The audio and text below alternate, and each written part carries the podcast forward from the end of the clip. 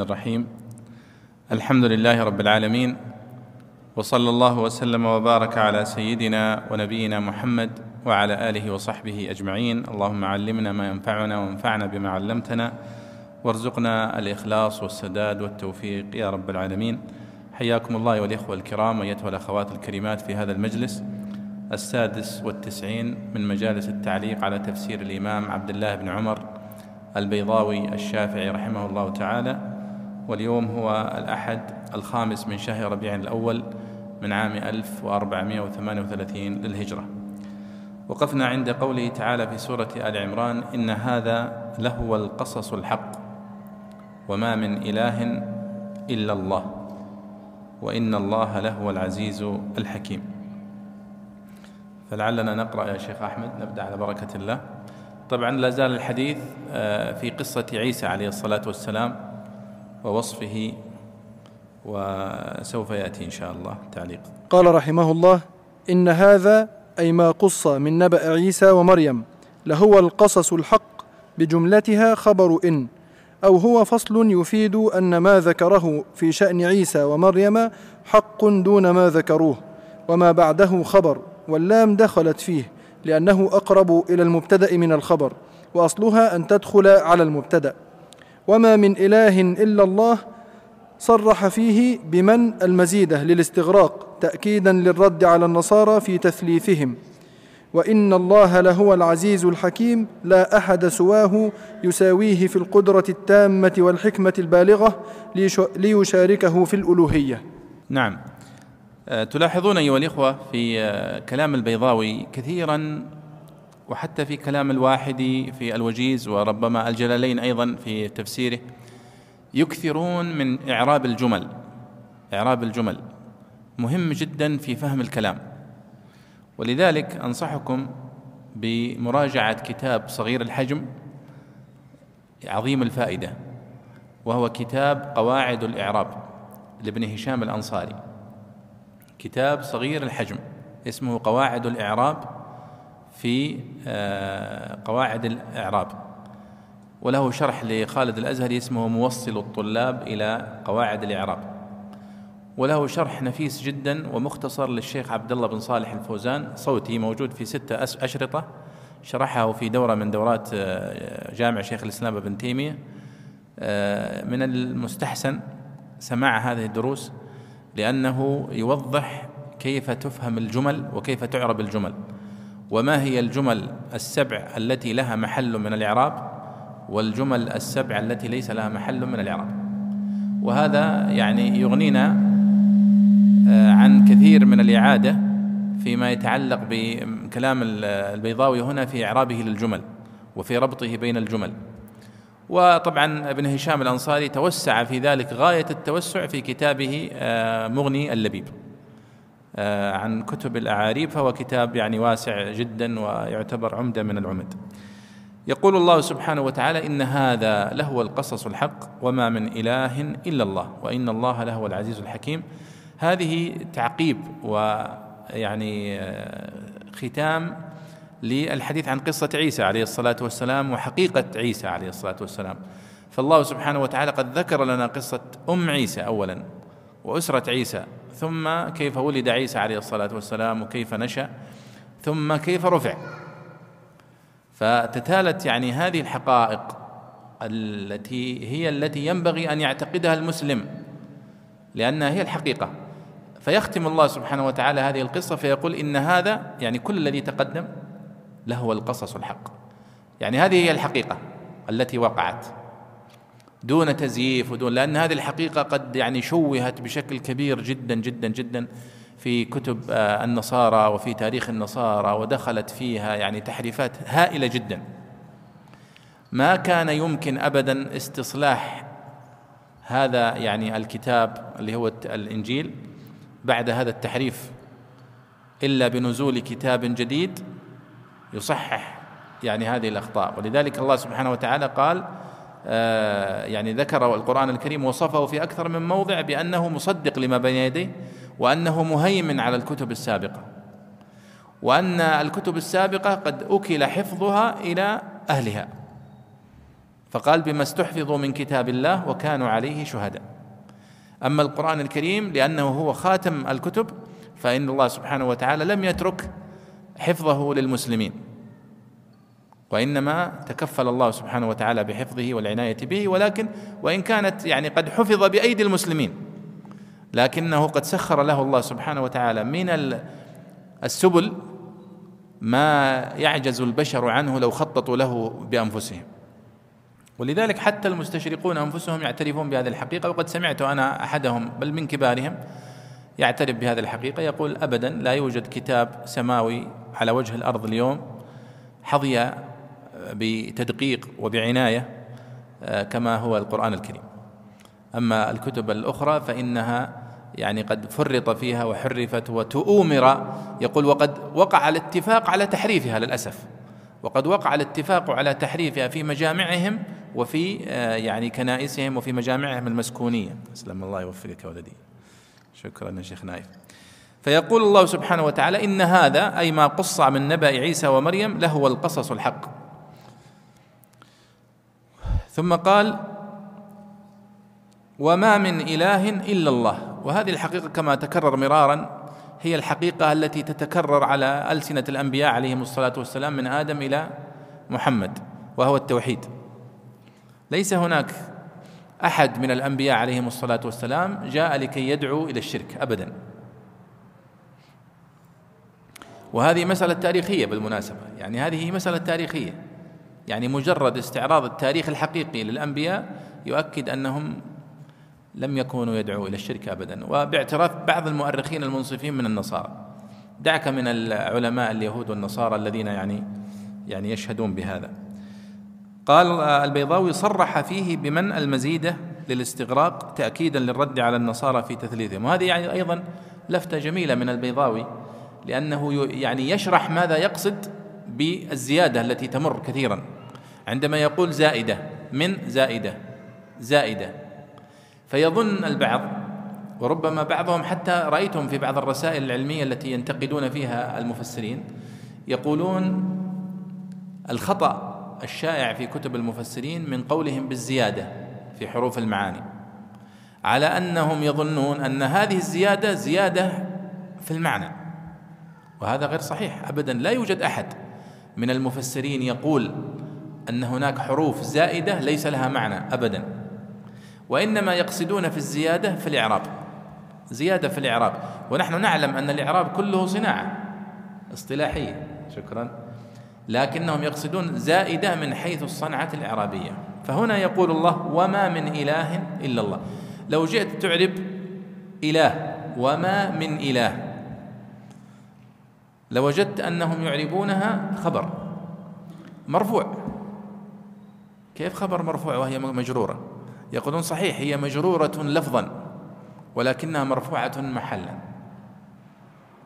كما يقولون مثلا أليس الله بكاف عبده؟ قالوا باء زائدة. كيف زائدة؟ قالوا زائدة في الإعراب لأن الذي دخلت عليه مرفوع. لأنك لو أردت أن تعرب أليس الله بكاف لقلت كاف هنا؟ اسم صح ولا لا؟ أليس الله كافيا أصلا هي؟ فهي خبر عفوا خبر ليس.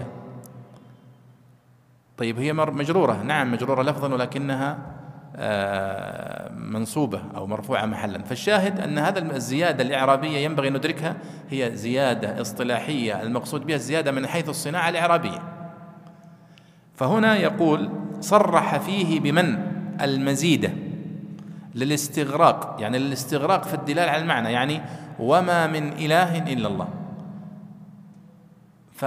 فبدل أن يقول لا ما من ما إله إلا الله وهو يدل على نفس المعنى أو على النفي لكنه يقول وما من إله.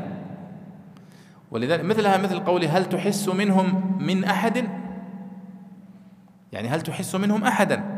لكنه يقول هل تحس منهم من أحد؟ إشارة إلى الاستغراق في النفي. فكذلك هنا. قال الاستغراق تاكيدا على للرد على النصارى في تثليثهم هنا لأنه هنا يخاطب النصارى. وإن الله لهو العزيز الحكيم واضحة في في ختام آه، هذه الآية. نعم. قال رحمه الله فإن تولوا فإن الله عليم بالمفسدين وعيد لهم ووضع المظهر موضع المضمر ليدل على أن التولي عن الحجج والإعراض عن التوحيد إفساد للدين والاعتقاد المؤدي إلى فساد النفس بل وإلى فساد العالم. نعم أيضا هنا يقول الله سبحانه وتعالى فإن تولوا فإن الله عليم بالمفسدين. البيضاوي هنا يقول أنه وضع الظاهر موضع المضمر. ماذا يقصد؟ يعني بدل ما يقول فإن تولوا فإن الله عليم بهم. هنا يكون كلها مضمر. فإن تولوا هذا ضمير صح؟ يعني تولوا هم. فإن الله عليم بهم. هو لم يقل ذلك. وإنما قال فإن تولوا فإن الله عليم بالظالمين. فأظهر في موضع الإضمار. والإظهار في موضع الإضمار يدل على التأكيد ويدل على بيان الصفة التي من أجلها استحقوا هذا أو هذا الوعيد وهو الظلم. أو بالمفسدين عفوا. فإن تولوا فإن الله عليم بالمفسدين. فهذا وعيد لهم. لماذا؟ بسبب فسادهم. فيقول هنا وضع المظهر موضع المضمر ليدل على أن التولي عن الحجج والإعراض عن التوحيد إفساد للدين والاعتقاد. وهذا كما يؤكد أن تحدثنا في أول سورة العمران أن أن موضوعها الأساسي التوحيد والدفاع عن التوحيد.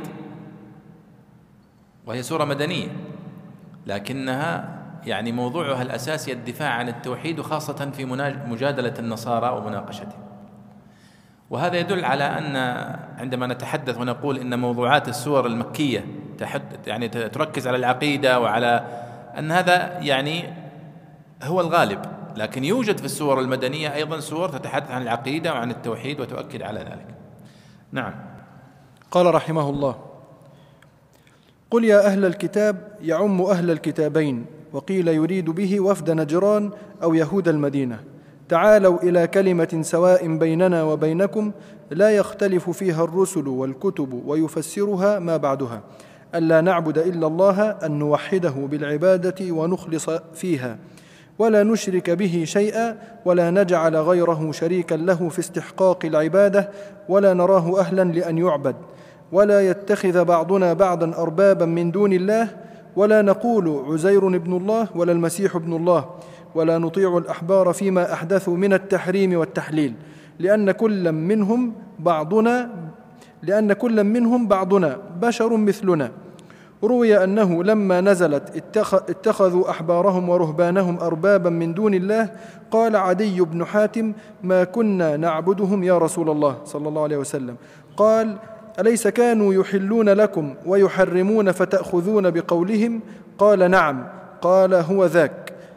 فإن تولوا عن التوحيد فقولوا اشهدوا بانا مسلمون أي لزمتكم, أي لزمتكم الحجة فاعتزل فاعترفوا بأننا مسلمون دونكم. أو اعترفوا بأنكم كافرون بما نطقت به الكتب وتطابقت عليه الرسل. أقرأ التنبيه؟ تنبيه. انظر إلى ما راعى في هذه القصة من المبالغة في الإرشاد وحسن التدرج في الحجاج. بين أولا أحوال عيسى عليه الصلاة والسلام وما تعاور عليه من الأطوار المنافية للألوهية ثم ذكر ما يحل عقدتهم ويزيح شبهتهم. فلما رأى عنادهم ولجاجهم دعاهم إلى المباهلة بنوع من الإعجاز ثم لما أعرضوا عنها وانقادوا بعض الانقياد عاد عليهم بالإرشاد وسلك طريقا أسهل وألزم بأن دعاهم إلى ما وافق عليه عيسى والإنجيل وسائر الأنبياء والكتب. ثم لما لم يجد ذلك أيضا عليهم وعلم أن الآيات والنذر لا تغني عنهم أعرض عن ذلك وقال فقولوا اشهدوا بانا مسلمون. جميل هذا تنبيه رائع. الله سبحانه وتعالى يقول قل يا أهل الكتاب تعالوا إلى كلمة سواء بيننا وبينكم ألا نعبد إلا الله ولا نشرك به شيئا ولا يتخذ بعضنا بعضا أربابا من دون الله. فإن تولوا فقولوا اشهدوا بانا مسلمون. يعني الآن بعد هذا النقاش وهذا الجدل الطويل ليس بالضرورة أن يرجع هؤلاء إلى ما تريد وإلى ما تقول لكنه قد أقيمت عليهم الحجة. وهذه بالمناسبة السورة مليئة بالحجاج العقلي والجدل العقلي مع النصارى وهم كانوا يعني طائفة من النصارى جاءوا إلى النبي صلى الله عليه وسلم من نجران ومكثوا في المدينة عدة أيام.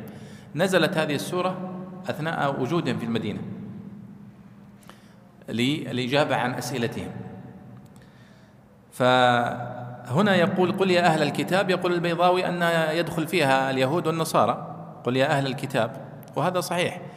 ودائما الخطاب في القرآن الكريم آه، يبقى على عمومه إلا إذا ثبت تخصيصه بأي وجه من أوجه التخصيص. من المفسرين من يرى أن أسباب النزول التي نزلت من أجلها الآيات هي مخصصة وبعضهم لا يرى ذلك ويرى أنها تبقى الآية على عمومها ويدخل فيها سبب النزول دخولا أوليا.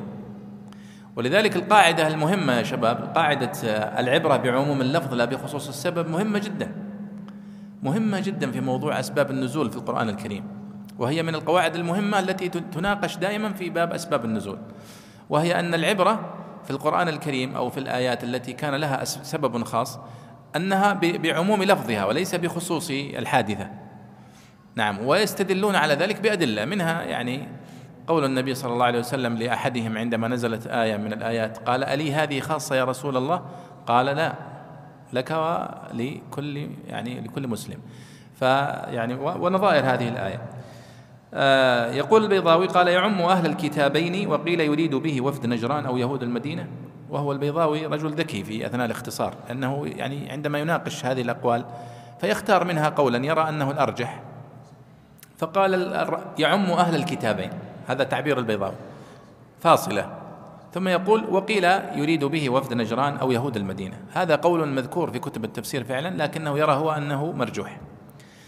تعالوا إلى كلمة سواء بيننا وبينكم أي لا يختلف فيها الرسل الذين جاءوا إلينا وإليكم. ما هو هذا الشيء الذي اتفق عليه الرسل؟ هو التوحيد وحقيقة العبودية. الذي اختلف فيه الرسل هو الشرائع والتفاصيل. وهذا يعني من فطنة يعني آه، المحاور والمناقش أنه دائما يدعو إلى القضايا الرئيسية التي يتفق عليها. وأنه لا يمكن أصلا في أي حوار من الحوارات أنك تناقش من تختلف معه في المنطلقات. وش الفائدة؟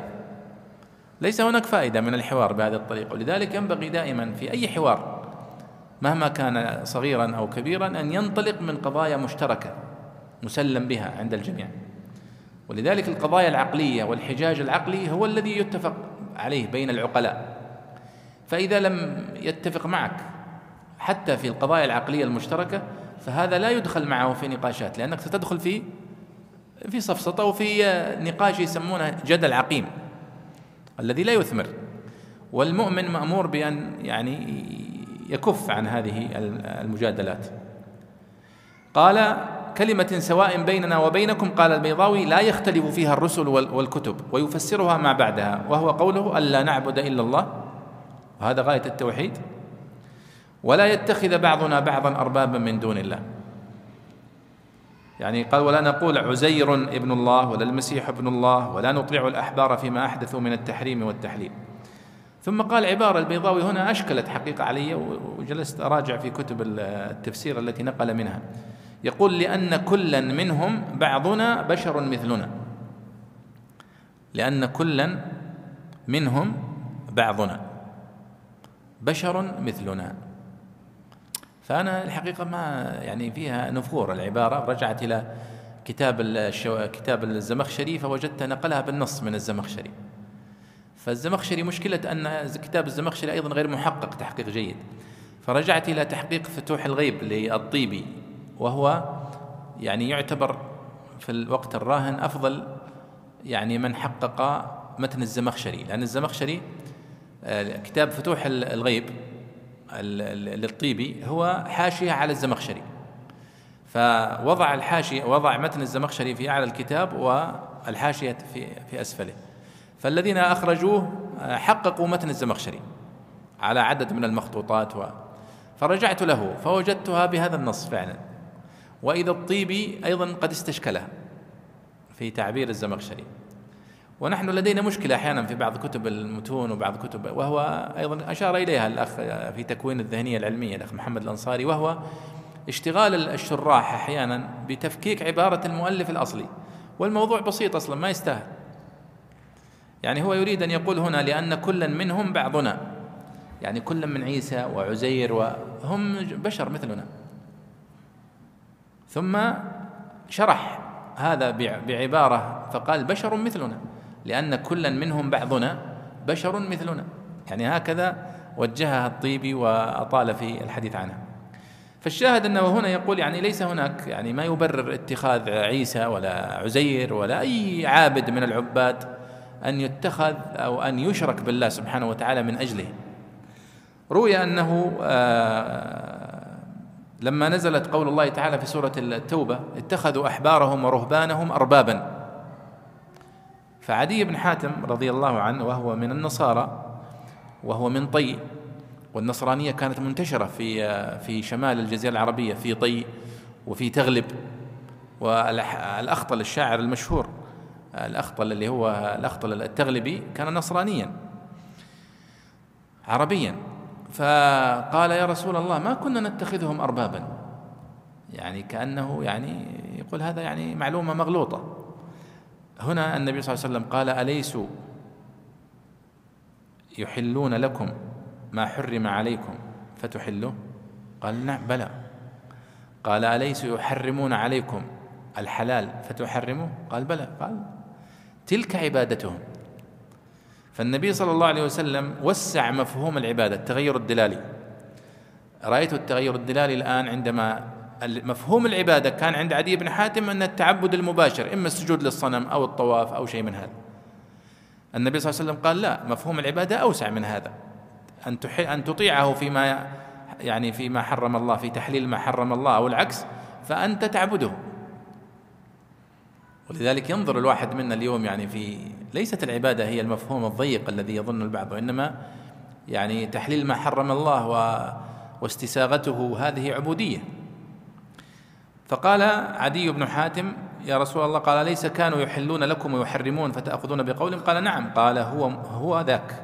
يعني هذه هي عبادتهم فإن تولوا قال عن التوحيد فقولوا اشهدوا بأننا مسلمون. يعني أنتم ما دام أنكم أنتم مصرون على موقفكم فاشهدوا لنا اشهدوا أننا نحن مصرون على التوحيد. وهذا في إشارة إلى أنهم لو شهد استشهدوا يوم القيامة سيشهدون حتى هم الكفار. ثم ختم البيضاوي هذه القصة كلها. طبعا هذه ما زال الحديث طبعا مستمر لكنه قال تنبيه. وهذا تجدونه في تفسيره في مواضع سيأتي معنا كثير. تنبيه تنبيه تنبيه. يرى البيضاوي أن هذا التنبيه قدر زائد على الكلام اللي في التفسير وأن التنبيه يمكن الاستغناء عنه لكنه يرى أنه لا ينبغي تفويت مثل هذه الفرصة ليقول كلاما في نفسه إما تعليق على آيات أو فائدة أو إضافة. فيقول تنبيه انظر. أيها القارئ يعني. إلى ما راعى في هذه القصة من المبالغة في الإرشاد وحسن التدرج في الحجاج. بين اولا أحوال عيسى عليه الصلاة والسلام وما تعاور عليه من الأطوار المنافية للألوهية. قصة جدته اللي هي إذ قالت امرأة عمران إني ربي إني نذرت لك ما في بطني ثم والدته مريم عليه السلام ثم ولادته كل هذه قصص تدل على أنه بشر. هذا بشر طفل صغير. قال ثم ذكر ما يحل عقدتهم ويزيح شبهتهم. فلما رأى عنادهم ولجاجهم دعاهم إلى المباهلة بنوع من الإعجاز يعني والتحدي قصده. ثم لما أعرضوا عنها عن المباهلة وانقادوا بعض الانقياد عاد عليهم بالإرشاد. وسلك طريقا أسهل وألزم بأن دعاهم إلى ما وافق عليه عيسى والإنجيل وسائر الأنبياء والكتب. كأنه يعني يقول أنا ما أريد منكم إلا هذا القدر المشترك.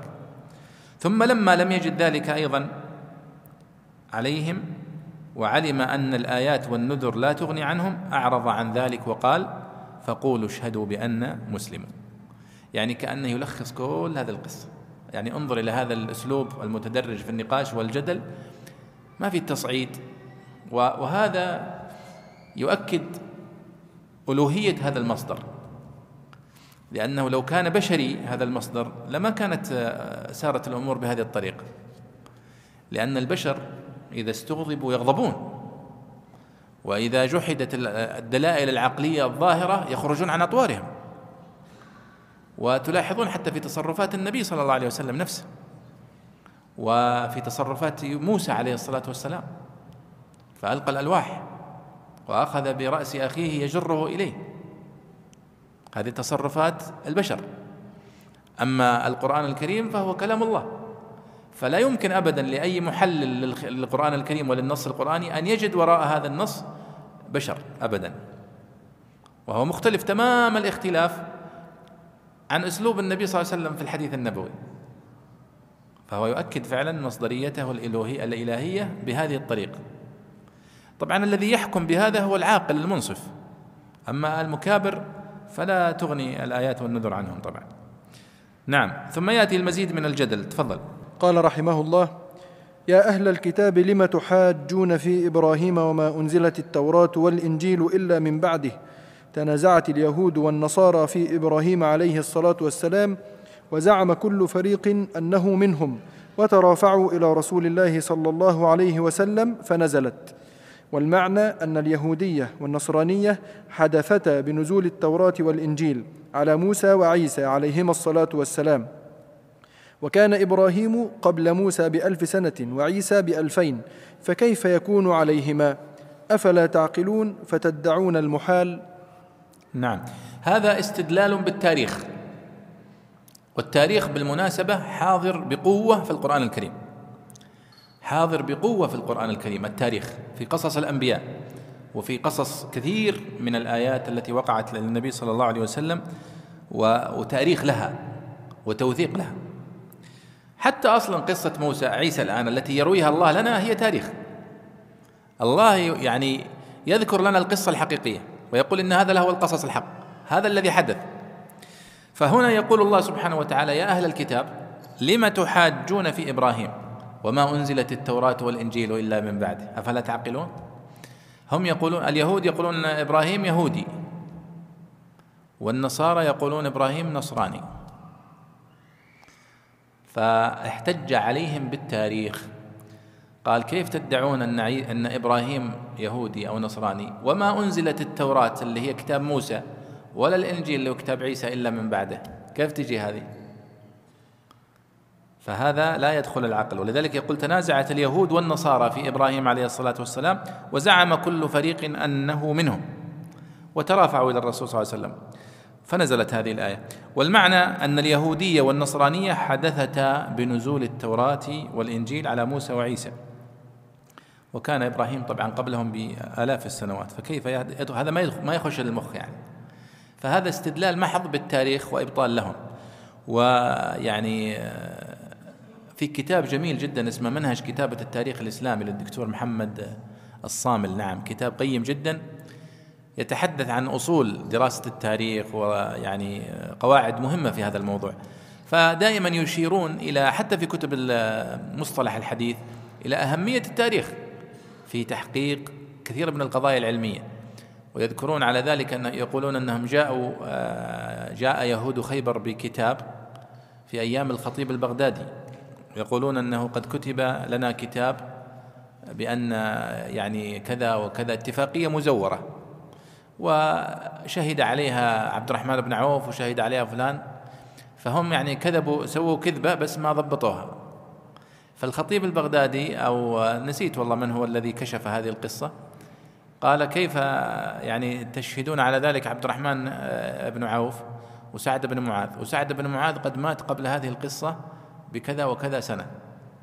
فأنتم يعني لخبط ما ضبطتوها يعني. يعني سعد بن معاذ توفي في الخندق بعد الخندق وأنتم أشهدتموه على قضية وقعت في السنة التي بعدها أو سنتين التي بعدها.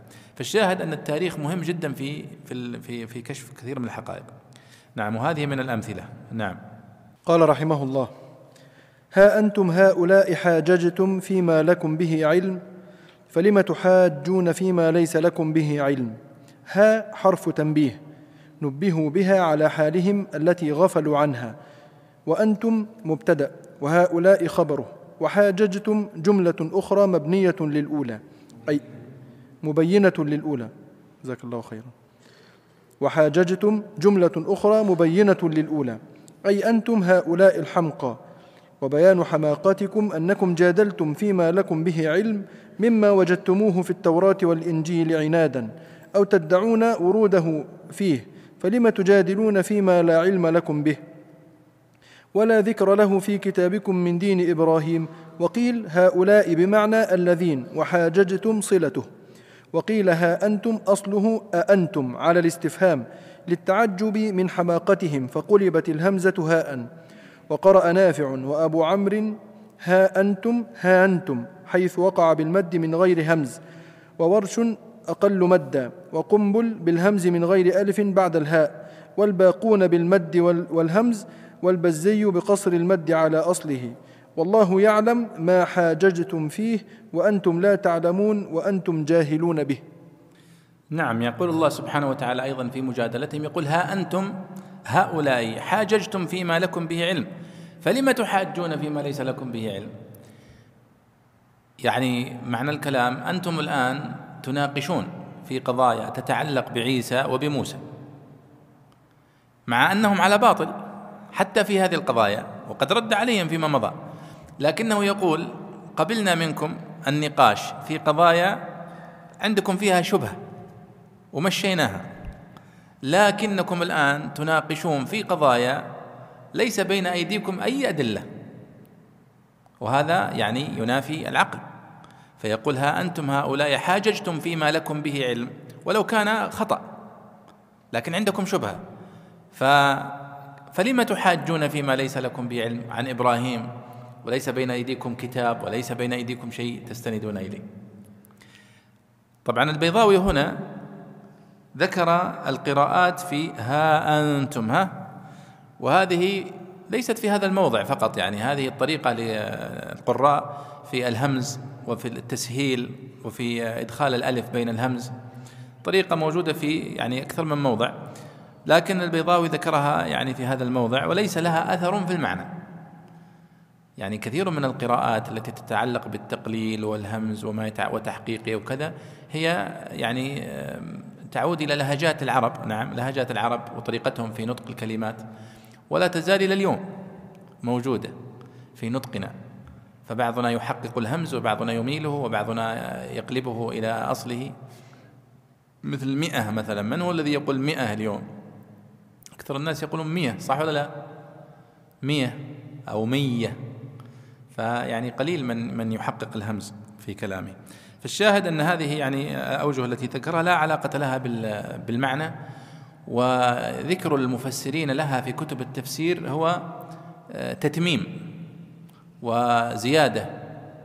وإلا كتب التفسير الأصل أنها فقط لبيان المعنى ومناقشة ما يؤثر في المعنى فقط. ما يزيد عن ذلك فهو من المتممات ومن الحواشي ومن الخدمات المساندة للتفسير. نعم. قال رحمه الله ما كان إبراهيم يهوديا ولا نصرانيا تصريح بمقتضى ما قرره من البرهان ولكن كان حنيفا مائلا عن العقائد الزائغة مسلما منقادا لله وليس المراد أنه كان على ملة الإسلام وإلا لاشترك الإلزام. وما كان من المشركين تعريض بانهم مشركون لاشراكهم به عزيرا والمسيح ورد لادعاء المشركين انهم على مله إبراهيم عليه السلام. نعم يقول الله ما كان إبراهيم يهوديا ولا نصرانيا ولكن كان حنيفا مسلما. فيقول هنا هذا تصريح يعني بما قرره البرهان الذي سبق ولكن كان حنيفا. الحنيف في اللغة هو المائل. وإذا قالوا يعني في في في قدميه حنف يعني ميل. فالحنيف هو المائل إلى التوحيد.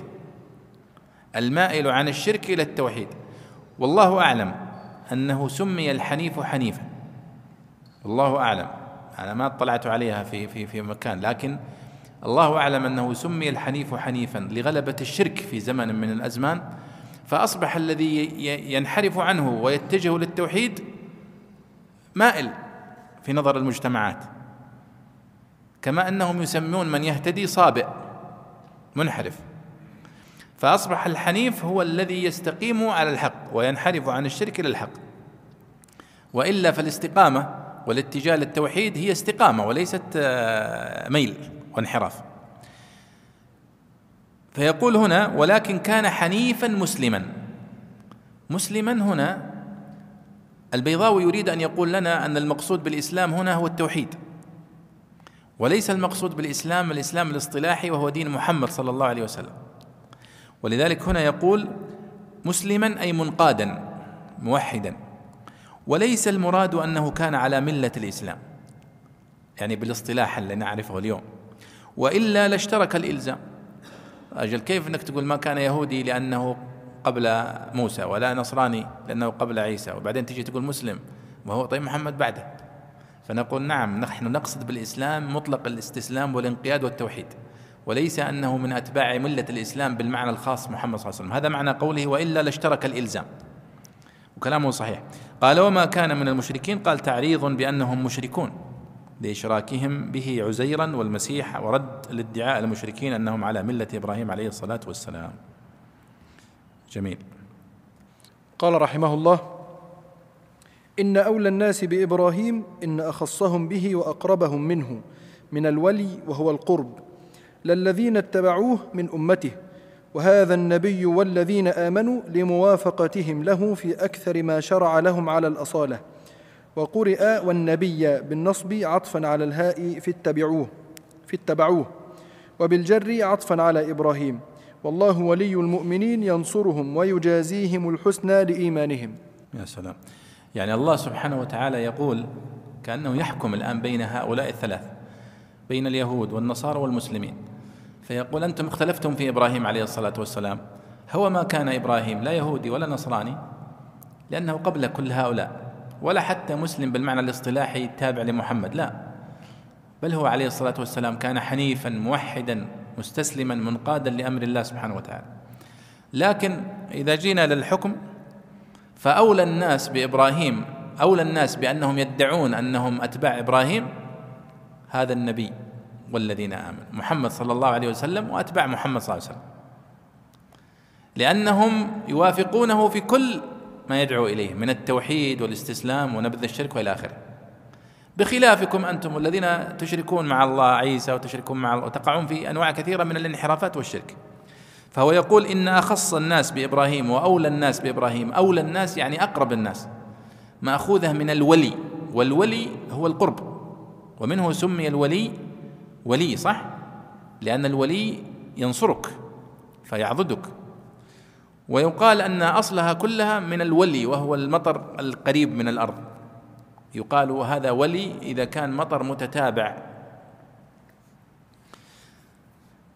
قال للذين اتبعوه من أمته وهذا النبي اللي هو محمد صلى الله عليه وسلم والذين آمنوا بمحمد صلى الله عليه وسلم لموافقتهم له في أكثر ما شرع لهم على الأصالة. لاحظوا يا شباب في هذه الآية شوفوا أثر التفسير أو مرجع الضمير. مرجع الضمير في القرآن الكريم وفي الكلام بصفة عامة لكن نحن نتحدث في التفسير مهم جدا في فهم القرآن الكريم يعني مثلا هنا إن أولى الناس بإبراهيم للذين اتبعوه الهاء هنا تعود على من؟ على إبراهيم واضح صح؟ للذين اتبعوه وهذا النبي الإشارة إلى من؟ للنبي صلى الله عليه وسلم سياق النزول وسياق الحديث والذي نزلت عليه. وهذا النبي والذين آمنوا. آمنوا بمحمد ولا آمنوا بإبراهيم؟ الآية تحتمل لكنهم يعيدونها لأقرب مذكور. يعني والذين آمنوا بهذا النبي. والله ولي المؤمنين أن ينصرهم ويجازيهم إلى آخره. في قراءة أخرى إن أولى الناس بإبراهيم للذين اتبعوه وهذا النبي. والذين آمنوا. يعني للذين اتبعوا إبراهيم واتبعوا هذا النبي وهو محمد صلى الله عليه وسلم. نسأل الله أن يجعلنا منهم. نعم تفضل. قال رحمه الله ودت طائفة من أهل الكتاب لو يضلونكم نزلت في اليهود. يعني شوفوا الآن هو الآن يجادلهم ويبرز لهم الأدلة. ثم خلاص انتهى الحديث. الآن يبين للمسلمين طبائع هؤلاء في النقاش وفي الجدل. هؤلاء تراهم بطبيعتهم لا يريدون الوصول للحق. ولديهم رغبات نفسية لا يمكن تكشفها الجدل. الجدل والوسائل البشرية لا تكشف هذه الحقائق. ولكن الله سبحانه وتعالى كشف لنا عن دخيلة أنفسهم وأن ما يفعلونه حسد وأن ما يفعلونه كذا وكذا وكذا وكذا. طبعا هذه القضايا لو كان النبي صلى الله عليه وسلم الذي يتكلم بهذا الكلام ما يستطيع يتحدث بهذا الحديث لأن هذه قضايا لا يفصل فيها البشر. وش دراني أنا أنك أنت الآن تفعل ذلك حسد ولا غيرة ولا؟ هذه قضايا نفسية ما أحد يستطيع يتحدث فيها. طيب. قال رحمه الله ودت طائفة من أهل الكتاب لو يضلونكم نزلت في اليهود. لما دعوا حذيفة وعمارا ومعاذا إلى اليهودية. ولو بمعنى أن. وما يضلون إلا أنفسهم وما يتخطاهم الإضلال ولا يعود وباله إلا عليهم. إذ يضاعف به عذابهم. أو ما يضلون إلا أمثالهم وما يشعرون وزره واختصاص ضرره بهم. نعم يعني هذا يعني الله سبحانه وتعالى يقول أنهم في أنفسهم يتمنون إضلالكم. وطبعا قال في مواضع أخرى حسدا من عند أنفسهم. ود ما يود الذين كفروا من أهل الكتاب والمشركين أن ينزل عليكم من خير من ربكم. كذا طبيعتهم. هذه طبيعتهم. يعني هم حسدونا وحسدوا المسلمين على هذا الدين وعلى هذا النبي وعلى هذا الاصطفاء. طيب هم هذا الحسد يكون لماذا؟ الحسد لا يكون إلا لنعمة عظيمة يرونها عند غيرهم وهم قد حرموا منها، هكذا يظنون، مع أن يعني بعض عقلائهم قد أسلم مثل عبد الله بن سلام رضي الله عنه ففاز بالحسنيين. فالله يقول ودت طائفة من أهل الكتاب لو يضلونكم. وأيضا في هذا عدل أنهم ليسوا كلهم بهذه المثابة. فيقول أنها نزلت في اليهود لما دعوا حذيفة وعمارا ومعاذا إلى اليهودية لأنه كان يدور نقاش طويل مع اليهود. تذكرون أن عمر رضي الله عنه لما رآها النبي صلى الله عليه وسلم وفي يده قطعة من التوراة من وين جابها؟ منه في عروض. يعني أصدقاء وزملاء يجلسون مع بعض ويتناقشون ويتجادلون أنتم عندكم كذا نحن عندنا كذا أنتم عندكم كذا. يدور جدل كثير لكن طبعا لا ينقل لنا إلا القليل مما دار. فعمر رضي الله عنه يعني أخذها يطلع من باب الاطلاع يعني. فالنبي صلى الله عليه وسلم يبدو لي والله أعلم أنا ما أتوقع أنه قد وقع ذلك لأنه رآها مرة واحدة مع عمر أو وإنما يبدو أنه قد ظهر هذا التأثر الثقافي. فالنبي صلى الله عليه وسلم يعني آه، جاءت في عمر فقال يا عمر أمتهوكون فيها يا ابن الخطاب؟ يعني هل عندكم شك فيما جئت به؟ والله لو كان أخي موسى حيا ما وسعه إلا اتباعي. طبعا هذه العبارة ما تقال إلا يبدو كان فيه آه، يعني في نوع من الغضب من النبي صلى الله عليه وسلم والنهي عن آه، يعني الانجراف وراء القراءة في هذه الكتب. وإلا عمر رضي الله عنه نحن نعرف أنه من شخصيته وقوة شخصيته يبعد أنه يستأثر مثل هذا صح؟ لكن النبي صلى الله عليه وسلم جعلها رسالة عن طريقه عن عن طريق عمر جاءت من أقوى في أقوى الناس. الذين يستبعد انه يتأثر بهم. فكيف بالضعيف الذي يعني يضيع من أول ضربة؟ فيقول الله سبحانه وتعالى هنا قال وما يضلون إلا أنفسهم.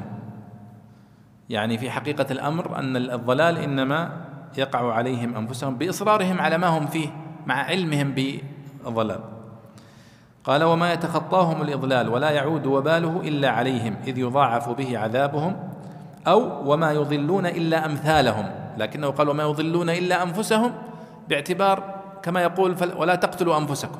يعني يقتل بعضكم بعضا فعبر بالأخ كأنه النفس. وقال تخرجون أنفسكم. فعبر أيضا عن الأخ بالنفس أو عن النفس بالأخ. قال وما يشعرون وزره واختصاص ضرره بهم. نعم. قال رحمه الله يا أهل الكتاب لم تكفرون بآيات الله بما نطقت به التوراة والإنجيل ودلت على نبوة محمد صلى الله عليه وسلم. وأنتم تشهدون أنها آيات الله أو بالقرآن وأنتم تشهدون نعته في الكتابين أو تعلمون بالمعجزات أنه حق. نعم طبعا هذا واضح من خلال الآية هذه ونظائر لها أن البشارة بالنبي صلى الله عليه وسلم كانت واضحة جدا وظاهرة في التوراة في زمن نزول النبي صلى الله عليه وسلم.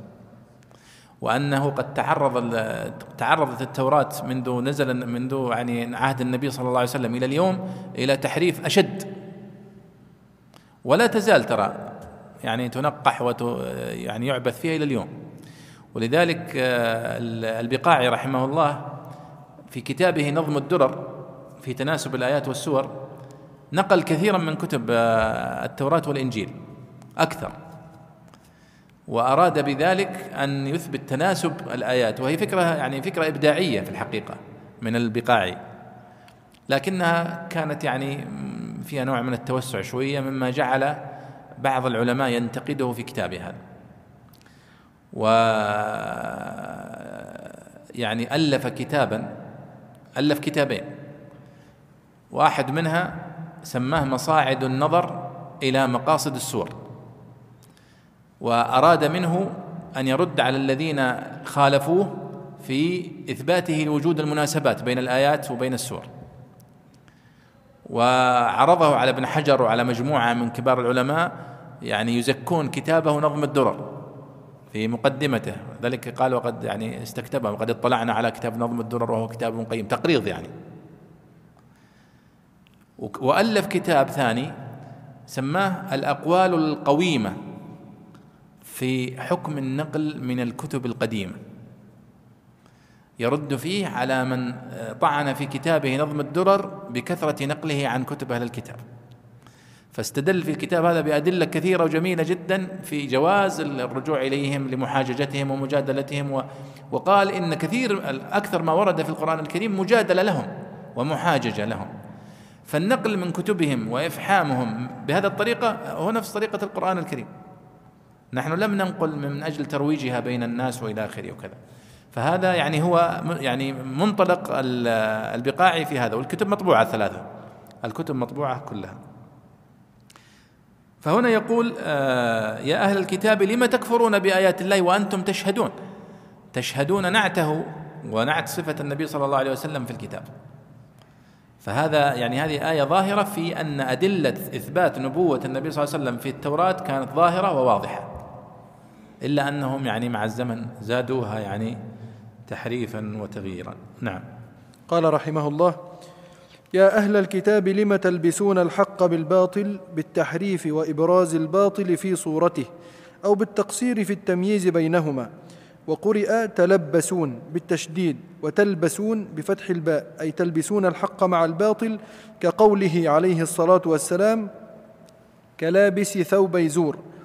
وتكتمون الحق نبوة محمد عليه الصلاة والسلام ونعته وأنتم تعلمون عالمين بما تكتمونه. يا أهل الكتاب لما تلبسون الحق بالباطل؟ وتلبسون يعني المقصود بها التلبيس بمعنى التحريف والتزوير والتغيير. أو بالتقصير في التمييز بينهما. تلبسون الحق بالباطل فلا يتميز. الحق من الباطل عند الناظر فيه. هذا هو التلبيس. كأنه كأنك تلبس الباطل ثوب الحق وتزخرف. أو أنك تلبس الباطل الحق ثوب الباطل فتشوهه وهكذا. قال وقرئ تلبسون بالتشديد قراءة أبي مجلس وهي قراءة شاذة وتلبسون بفتح الباء أي تلبسون الحق مع الباطل كقول عليه الصلاة والسلام كلابس ثوب يزور هكذا يعني. قال وتكتمون الحق وأنتم تعلمون. البيضاوي هنا لاحظوا وهذه تؤاخذ يعني تجدونها في كتب المختصرات لكن المختصر يريد أن يعبر عن خلاصة كلام الذين تكلموا في الآية. فمثلا قوله هنا وتكتمون الحق وأنتم تعلمون. تكتمون الحق هنا عامة صح؟ تكتمون نبوة النبي صلى الله عليه وسلم صح. تكتبون حقيقة أن التوراة وتدعو إلى التوحيد صح. فهي عامة. يأتي المفسر فيفسرها بمعنى خاص. فيقول وتكتمون الحق أي نبوة محمد عليه الصلاة والسلام ونعته. طيب يعني هذا فقط هو الذي كتموه؟ لا هم كتموا أشد من ذلك. لكنه اختار هذا المعنى وهو خاص في موضع عام. لأنه من وجهة نظر بعض المفسرين أليق بسياق الآيات وسبب نزولها فالحق الذي كتموه في هذا الحديث وفي هذا النقاش إنكار نبوة النبي صلى الله عليه وسلم. لو كانوا اعترفوا بهذه الحقيقة لاعترفوا بما وراءها من إثبات البعث وإثبات التفاصيل وإلى آخره. لكن هذا إنكار اليهود والنصارى لنبوة النبي صلى الله عليه وسلم كان هو المدخل الرئيسي لكفرهم بكل الشريعة. ولذلك يعني آه، تعبير المفسرين في مثل هذه المواضع بالخاص بدل العام فيه لفتة جميلة. فيه لفتة جميلة لا ترد عليهم لكن نحن نقول في القاعدة دائما أن العام يبقى على عمومه والمطلق يبقى على إطلاقه لأنه أوسع في الدلالة. والقرآن الكريم يعني آه، هذه من صفاته أنه فيه سعة في الدلالة فيه عموم في آه، آيات كثيرة وفي مواضع لا في خصوص واضح. فمن التحكم أن تأتي إلى موضع عام فتخصصه من غير دليل طبعا. من غير دليل وإلا قد مر علينا تذكرون الذين قال لهم الناس إن الناس قد جمعوا لكم كيف كان الحديث عنها وهي يعني لفظها لفظ عام ولكن معناها معنى خاص بالاتفاق. نعم. قال رحمه الله: وقالت طائفة من أهل الكتاب آمنوا بالذي أنزل على الذين آمنوا وجه النهار أي أظهروا الإيمان بالقرآن أول النهار واكفروا آخره لعلهم يرجعون واكفروا به آخره لعلهم يشكون في دينهم ظنا بأنكم رجعتم لخلل ظهر لكم. والمراد بالطائفة كعب بن الأشرف ومالك بن الصيف. قال لأصحابهما لما لما حولت القبلة آمنوا بما أنزل عليه عليهم من الصلاة إلى الكعبة وصلوا إليها أول النهار ثم صلوا إلى الصخرة آخره. لعلهم يقولون هم أعلم منا وقد رجعوا فيرجعون. وقيل اثنا عشر من أحبار خيبر تقاولوا بأن يدخلوا في الإسلام أول النهار ويقولون آخره نظرنا في كتابنا وشاورنا علماءنا فلم نجد محمدا عليه الصلاة والسلام بالنعت الذي ورد في التوراة لعل أصحابه يشكون فيه. نعم أيضا هذه لاحظوا طريقة من طرقهم في التلبيس. يعني الطريقة الأولى التي ذكرها الله سبحانه وتعالى أنهم يخفون. ضغينة في أنفسهم وحسد للمسلمين. فهذه ينبغي أن تؤخذ بعين الاعتبار عند المجادلة. ما هو معقول أنك تجادل شخص هو يتصف بهذه الصفات وتريد أن تصل معه إلى مستحيل هذا لأنه هو أصلا حاسد وحاقد و الأمر الثاني أن الأدلة الموجودة في في التوراة على نبوة النبي صلى الله عليه وسلم وعلى الحق موجودة بكثرة فعاتبهم على ذلك. الأمر الثالث قضية تلبيسهم للحق بالباطل في الاحتجاجات والأدلة و يعني يضحكون على عوام الناس. أيضا حتى هذه الآية وقالت طائفة من أهل الكتاب هذه فكرة ذكية حقيقة. وقالت طائفة من أهل الكتاب آمنوا بالذي أنزل على الذين آمنوا وجه النهار واكفروا آخرة. يعني هذه طريقة إبداعية صح التعبير في التشكيك. أن يأتي مجموعة من هؤلاء اليهود فيعتنقون الإسلام. ويكون طبعا لها صدى كبير جدا أنه خاصة إذا كانوا من كبارهم. وقد ذكر هو مالك بن الأشرف وذكر آه، أيضا آه، كعب بن الأشرف عفوا ومالك بن الصيفي. ثم بعد ما يفرحون المسلمين ويعني تنتشر خبر إسلام هؤلاء الكبار يقولون والله الحمد لله أسلم فلان وفلان من اليهود. في آخر الليل طبعا ليس المقصود يعني هنا وجه النهار وآخرة يعني أول اليوم وآخرة. ليس بالضرورة أن يكون في نفس اليوم. يعني ممكن بعد ثلاثة أيام ممكن بعد أسبوع. بس الفكرة أنهم يسلمون ثم يغيرون الراية. يقولون والله معليش نحن فعلا أسلمنا لكننا بعد أن تأملنا ودرسنا نحن تعرفون الناس مثقفين. تبين لنا أن ما جاء به محمد ليس يعني صحيحا. كيف سيكون أثرها على عامة الناس؟ مصادمة صح ولا لا؟ هؤلاء الذين فرحوا وعامة الناس يعني مساكين ترى. والرأي العام إن صح التعبير الرأي العام يسهل التأثير فيه بسهولة. وهم يقولون في علم نفس الجمهور أن الجماهير ما تفكر بالعقل وإنما بالعاطفة. فهم إذا يعني سيصابون بصدمة. وقد رأيت هذا حتى في الوقت المعاصر. كان أحد المشهورين الذين اعتنق الإسلام وهو مفكر أظنه فرنسي. فاعتنق الإسلام وفرح المسلمون وكثرت المقالات والكتابات في إسلامه والفرح بإسلامه. بل حتى رأيت بعضهم أنه يقول يعني كما ذكر قصة عمر وإسلام عمر وأنه كان فتح للمسلمين. ثم بعدين رجع في رأيه. وأخذ يقول أنا ما أقصد أني أسلمت بمعنى. لكن يعني يعني صار عندي قناعة بأن محمد وعيسى وكلهم يعني رسل سلام ورسل محبة ورسل أيوة مشكلة فهذه فكرة يعني ذكية شيطانية حقيقة في خلخلة الصف المسلم وإدخال الشك عليه وتثبيط من كان يريد أن يسلم ربما يتوقف فقالوا خلونا نسلم ونظهر هذا ثم نرجع في في إسلامنا ونقول والله نحن رجعنا عن الإسلام لأنه غير صحيح. ولا وش المشكلة عندنا؟ نحن أسلمنا. لكن بعد ما درسنا الموضوع من ناحية علمية وتعمقنا في الموضوع ثبت أنه غير صحيح. والله لذلك كشف الله سبحانه وتعالى هذه الخطة وأبطلها في مهدها. فقال وقال طائفه من أهل الكتاب آمنوا بالذي أنزل على الذين آمنوا وجه النهار واكفروا آخره. يعني في وجه النهار يعني في الصباح. واكفروا آخره. لعلهم يرجعون. ولا تؤمنوا إلا لمن تبع دينكم وسوف تاتي تكملة لهذه الآية. وذكر طبعا هو في أسباب نزول هذه الآية أنه كعب بن الأشرف ومالك بن الصيف هم الذين قالوا ذلك. وقيل أنهم اثنا عشر من أحبار خيبر تقاولوا على هذا. وعلى كل حال سواء كان كعب أو غيره المهم الفكرة هي فكرة يعني دبرت ويعني يبدو أنهم يعني عقدوا حلقة نقاش حول هذا الموضوع تناقشوا يعني ما ماذا يمكن كيف يمكن أن نطعن في هذا الدين. وطبعا نحن لا نستغرب ذلك ولا زالوا إلى اليوم ترى بالمناسبة.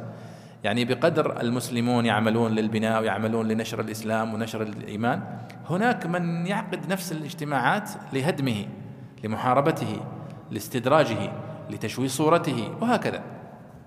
نعم.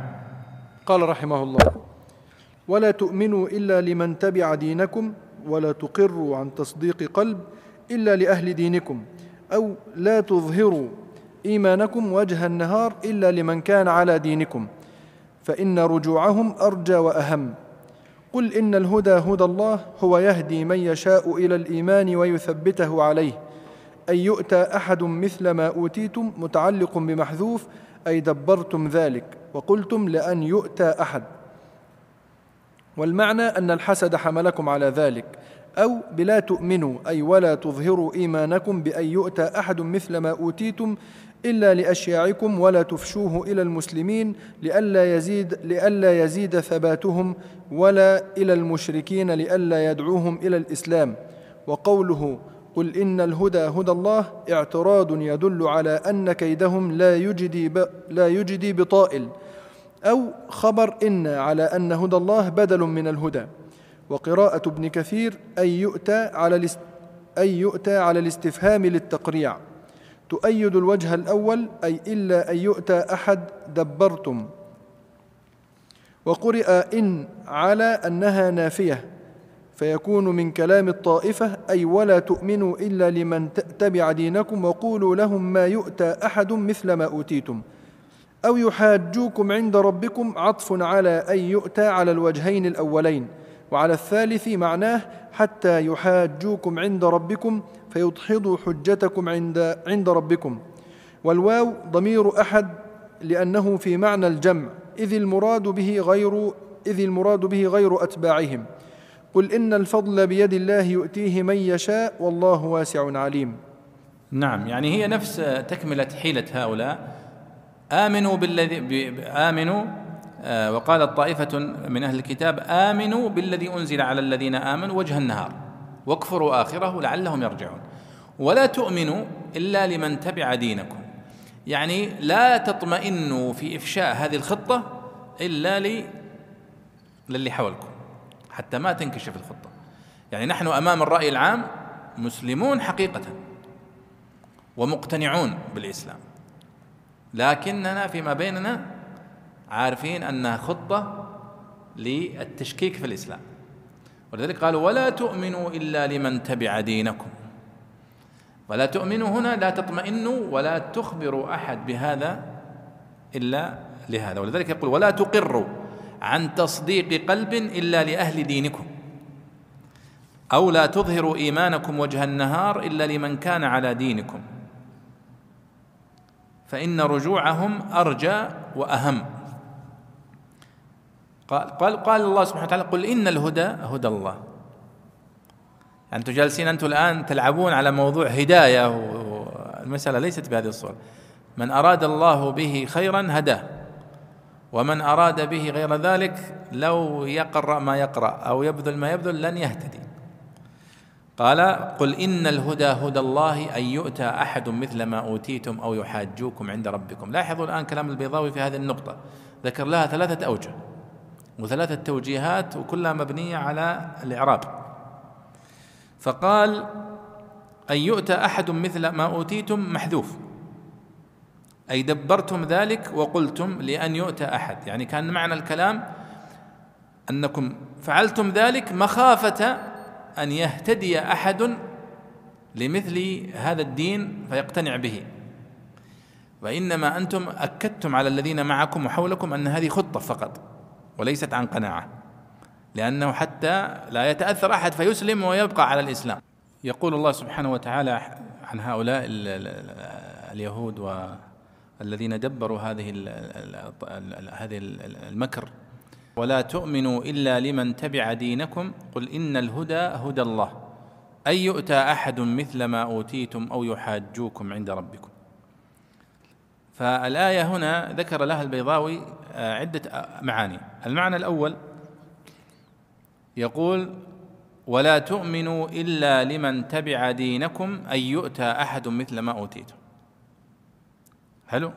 ولا تؤمنوا إلا لمن تبع دينكم أن يؤتى أحد مثل ما أوتيتم. يكون معناها على هذا مخافة أن يؤتى أحد ما مثل ما أوتيتم من الإيمان في الظاهر. فإن كان من اليهود نخشى أن يسلم. وإن كان من المسلمين نخشى أن يعرف يعني آه، المكر الذي ندبره. هذا المعنى الأول. وتكون طبعا قل إن الهدى هدى الله هي جملة اعتراضية على كل الأقوال. ولا تؤمنوا إلا لمن تبع دينكم إن يؤتى أحد مثل ما أوتيتم. إن هنا تكون نافية أي لا يؤتى أحد مثل ما أوتيتم. ولا تظهروا إيمانكم بأن يؤتى أحد مثل ما أوتيتم إلا لأشياعكم. ولا تفشوه إلى المسلمين لئلا يزيد ثباتهم ولا إلى المشركين لئلا يدعوهم ذلك للإسلام. قال وقوله قل إن الهدى هدى الله اعتراض يعني جملة اعتراضية. وقلنا لكم أن الجملة الاعتراضية ما هي؟ هي الجملة ذات المعنى التي تأتي اعتراض في داخل جملة ذات معنى. لو حذفت منها هذه الجملة لا المعنى لاستقام المعنى لا لا يؤثر. قال أو خبر إن. يعني كأن المعنى قل إن الهدى هدى الله أن يؤتى أحد مثل ما أوتيتم. قل إن إن هنا حرف توكيد ونصب. الهدى هدى الله هذا اسمها. الهدى الأولى هذا الاسم. هدى الله بدل من أن يؤتى أحد مثل ما أوتيتم. هذه الجملة هي في محل آه يعني آه خبر إن. طيب. وأيد هذا المعنى بقراءة ابن كثير. ابن كثير أأن يهدى أأن يؤتى أحد مثل ما أوتيتم؟ استفهام للتقريع. يعني يقول هذا الذي تصنعونه حسد من عند أنفسكم؟ أن يؤتى أحد مثل ما أوتيتم من الهداية ومن الكتاب المقدس؟ يعني كأنكم أنتم أنتم شايفين الناس شيء؟ يعني ترون أنه أن ينزل كتاب مقدس وينزل الوحي على غيركم مستبعد؟ أأن يؤتى أحد مثل ما أوتيتم؟ فهم كان عندهم قناعة اليهود أنه لن تخرج منهم النبوة. وهم طبعا سنين طويلة وهي ما خرجت منهم. فلما جاء عيسى عليه الصلاة والسلام كذبوه مع أنه من بني إسرائيل ونصبوه العداء. فلما جاء النبي وكانوا طبعا شوفوا السنين طويلة وهم يبشرون بأنه سيأتي نبي سيأتي نبي وهم يعني خاصة الذين جاءوا إلى المدينة وجاءوا إلى تيماء والمناطق المحيطة كانوا يترقبونه وينتظرون أن يؤتي, أن يأتي منهم. فلما لم يأتي منهم ناصبوه العداء وظهر هذا بشكل غير طبيعي في محاربة الإسلام وفي نقضه وفي نقده وفي التصدي له حتى محاولة قتل النبي صلى الله عليه وسلم. فهذه الآية من من من أمثلة. قال قل إن الهدى هدى الله أن يؤتى أحد مثل ما أوتيتم أو يحاجوكم عند ربكم. قال هي عطف على أن يؤتى أن يؤتى أحد مثل ما أوتيتم. أنتم يعني تريدون أن تصنعوا ذلك خوفا من أن يؤتي يؤتى أحد من الناس مثل ما أوتيتم من النبوة ومن الكتاب؟ أو خوفا من أن يحاجوكم عند ربكم بهذا العمل الذي فعلتموه ويجادلوكم بأنكم فعلتم هذا من أجل محاربة الدين؟ قال الله سبحانه وتعالى في ختام الآية قل إن الفضل بيد الله يؤتيه من يشاء. والله واسع عليم. يعني أنتم تريدون احتكار الفضل وهو فضل النبوة. ولكن الله سبحانه وتعالى يختص برحمته من يشاء ولذلك سوف تأتي الآية التي بعدها يختص برحمته من يشاء والله ذو الفضل العظيم. وهذه يقول هي أقوى رد على هؤلاء الذين ينكرون نبوة النبي صلى الله عليه وسلم. يعني أنتم الآن ترون أن الله قد اختص إبراهيم؟ قالوا نعم صحيح. اختص موسى؟ صحيح. اختص عيسى؟ صحيح. طيب لماذا تنكرون أن يختص محمد؟ هي مسألة عقلية. أليس الله هو الخالق؟ وهو الذي يرسل الرسل وينزل الكتب؟ طيب ما دام أنكم مؤمنين بأنه أرسل لفلان وفلان ليش فلان؟ عنصرية المسألة. فهذا هو الرد عليهم. يعني هم أنتم آمنتم بفلان وفلان لماذا تنكرون فلان وفلان؟ وهكذا. طيب قال رحمه الله يختص برحمته من يشاء والله ذو الفضل العظيم رد وإبطال لما زعم لما زعموه بالحجة الواضحة. نعم. أيضا هذا كما قلت لكم يعني أن الله يقول أنكم إذا كنتم ترون أن الله قد اختص الأنبياء موسى وعيسى وإبراهيم لماذا تنكرون على محمد؟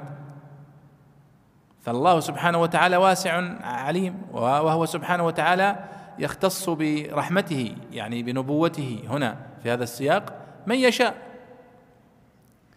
وقال الله سبحانه وتعالى الله أعلم حيث يجعل رسالته ولذلك لما طلب بنو إسرائيل من النبي صل من نبيهم أن يبعث لهم ملك يقاتلون تحت لوائه فلما قال لهم إن الله قد قد بعث لكم طالوت ملكا.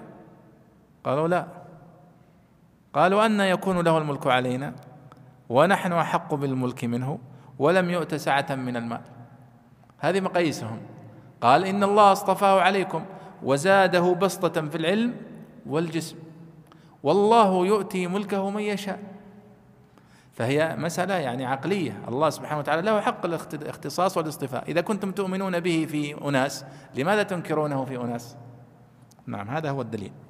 قال رحمه الله ومن أهل الكتاب من إن تأمنه بقنطار يؤديه إليك كعبد الله بن سلام استودعه قرشي ألفا ألفا ومائتي أوقية ذهبا فأداه إليه.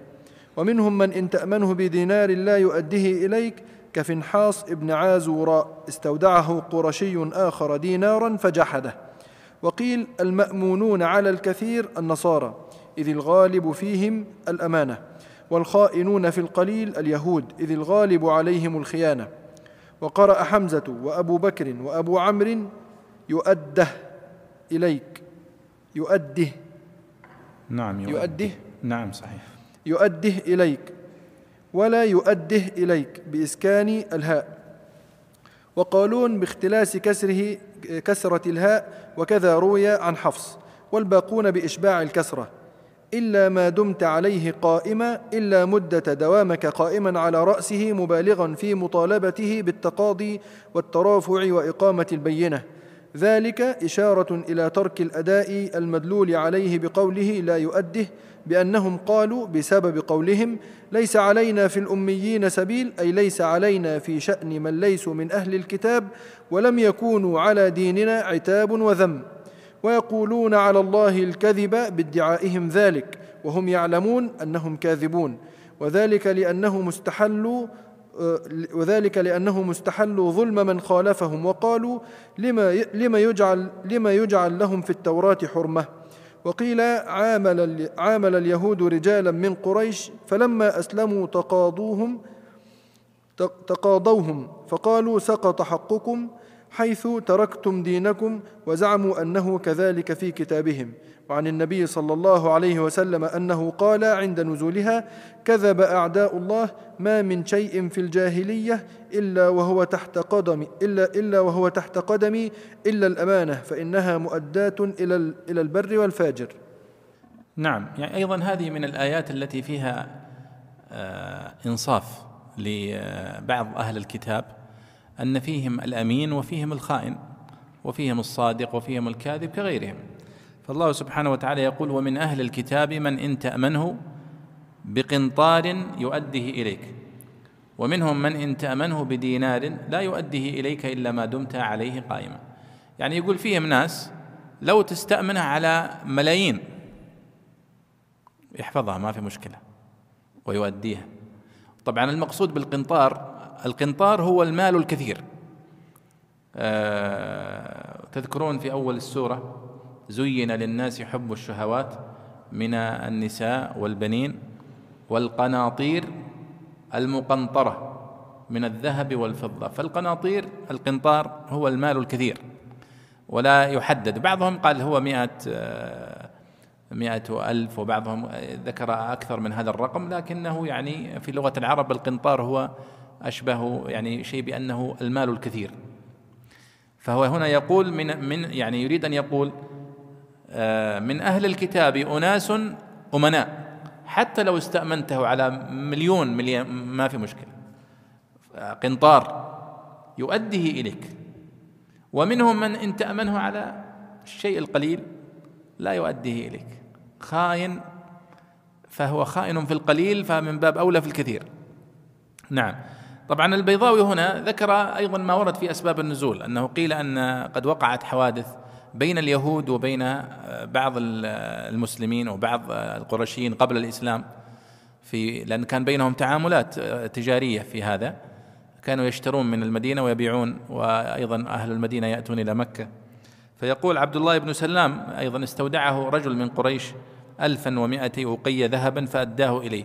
وهذا يعني يشير إلى يعني رأي من بعضهم يقول أن القنطار هو ألف ومئتين. وبعضهم يقول ألف وبعضهم يقول مئة ألف وبعض لكن الصحيح من مجموع كلام العلماء أن القنطار هو المال الكثير. نعم. ومنه أيضا وآتيتم إحداهن قنطارا يعني مالا كثيرا. قال ومنهم من إن تأمنه بدينار لا يؤديه إليك كفنحاص بن عازوراء استودعه إلى آخره. وقيل المأمونون على الكثير النصارى إذ الغالب فيهم الأمانة والخائنون في القليل اليهود إذ الغالب عليهم الخيانة. طبعا هذا أيضا نظرة أغلبية أن الغالب على اليهود هو الغدر كما ذكر الله سبحانه وتعالى أو كلما عاهدوا عهدا نبذه فريق منهم نبذه فريق منهم. فالغدر والخيانة صفة تكاد تكون ملازمة لليهود من قديم للأسف. والنصارى هم أكثر أمانة منهم ولعل هذا الذي جعل بعض المفسرين يذهب هذا المذهب. ثم ذكر البيضاوي القراءات في قوله يؤده يؤده يؤده فهي ثلاث قراءات بالإسكان وبالكسر بإشباع وبالاختلاس. والاختلاس هذه يعني المقصود بها هي حركة صوتية تنقص من صوت الحرف قدرا منه. فالحرف مثلا طبعا له وزن صوتي. والعلماء التجويد والقراءات كانوا من من أسبق الناس إلى الحديث عن هذه الظواهر. أسبق من علماء اللغة مع أنها ظاهرة لغوية. لكن القراء هم أكثر من نقلها نقلا امينا بقدر الاستطاعة. لأن مقادير الحركات ومقادير المدود مسألة يعني دقيقة جدا. ويصعب فيها القياس الدقيق. ولكن دائما يتحدث القراء ويتحدث المجودون عن المستوى العام وعن المستوى الغالب على القراء. فهنا الاختلاس هو يؤديه الكسرة اللي هي كسرة الهاء تختلس. فبدل أن تنطقها كاملة تنطق ثلثها فقط. هذا هو المقصود باختلاس. لذلك يقول هنا قرأ حمزة وأبو بكر اللي هو شعبة عن عاصم وأبو عمرو يؤده عفوا يؤده بالإسكان إليك. ولا يؤده إليك بإسكان الهاء. وقالون باختلاس كسرة الهاء يعني عن نافع وكذا روي عن حفص. والباقون بإشباع الكسرة. هل لهذا أثر في المعنى؟ قد يكون. أثر في المعنى من الناحية البلاغية إن صح التعبير. يعني تؤديه بالإشباع فيها إشارة إلى تمام الأداء وكمال الأداء واختلاسه دون ذلك. قد يكون هذا وهذا من المباحث الجديدة فيما يسمونه الجرس الصوتي للكلمات. حتى حتى في هذه الظواهر ظاهرة الاختلاس وظاهرة الروم وظاهرة الإشمام وهي ظواهر تجويدية قراءة أدائية لها دلالة في المعنى قطعا يعني. ومن أفضل من رأيت يتحدث عنها الدكتور سمير شريف ستيتية وهو أستاذ الصوتيات واللغة العربية وأيضا مهتم جدا بالتفسير وله كتاب في تفسير سورة البقرة من أمتع ما يكون. قال إلا ما دمت عليه قائما. يعني لا يؤدي لك حتى الدينار إلا إذا جلست واقف على رأسه. إلا ما دمت عليه قائما حتى يتخلص منك ويقول يلا خذ هذا الدينار. إشارة إلى أنه يعني لا يمنعه من الخيانة إلا عدم القدرة عليها. قال ذلك بأنهم قالوا ليس علينا في الأميين سبيل. لماذا هذه الصفة عند اليهود الذين يتهاونون في أداء الحقوق لغيرهم؟ قال لأن عندهم عقيدة وعندهم قناعة أن ليس عليهم أي مؤاخذة في خيانتهم أو غدرهم أو ظلمهم أو سفكهم لدماء غير اليهود. وهذا صحيح وهذا موجود عندهم لكنني لست متأكدا من وجوده في التوراة. لكنه يقينا أنا قرأته شخصيا في التلمود. والتلمود كثير مما يذكر في القرآن الكريم من تحريفاتهم ومن احتقارهم للأمم الأخرى والشعوب الأخرى موجود في التلمود بكثرة غالبا. ويسمون غير اليهود يسمونهم الجويم والله سبحانه وتعالى ذكر أنهم يقولون ليس علينا في الأميين سبيل. يعني هذولا غير يهود. فيستحلون معهم الربا يستحلون منهم السرقة كل الموبقات يرون أنها ممارستها مع غير اليهود ما في مشكلة. هذا موجود في كتاب التلمود وليس يعني كثيرا في التوراة المحرفة. قال ذلك بأنهم قالوا ليس علينا في الأميين سبيل أي ليس علينا في شأن من ليسوا من أهل الكتاب ولم يكونوا على ديننا عتاب وذم. ويقولون على الله الكذب وهم يعلمون. يعني يفترون على الله الكذب ويلصقون هذه الأخلاق الرديئة يلصقونها بإيش؟ بالكتاب المقدس. يعني تخيل الآن كل رذيلة يرتكبونها يحملونها على الكتاب المقدس. وكل خدعة جديدة ودنيئة يحملون على الكتاب المقدس. وهم عندهم في النصرانية واليهودية احتكار شديد للكتاب المقدس هذا. حتى اللغة التي يقرأ بها لغة غير منتشرة اللغة الآرامية القديمة. لماذا؟ كل هذا حرص على كتم هذه الانفراد بها وكتمها حتى يستطيعوا أن يتلاعبوا بالناس؟ تخيلوا يا شباب الآن لو كان القرآن الكريم محتكر فقط من فئة محددة. هي التي تقول هذا في القرآن وهذا غير موجود في القرآن.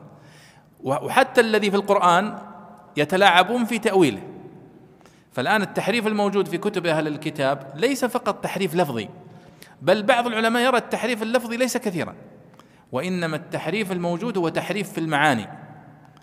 تحريف المعاني. يقولون يعني معنى هذه الآية كذا ومعنى هذه الآية كذا. وهم محتكرون لهذه الصنعة وهي صنعة الإفتاء وصنعة التعليم خاصة بأناس محددين فيسهل عليهم قيادة الرأي العام وتضليل الرأي العام.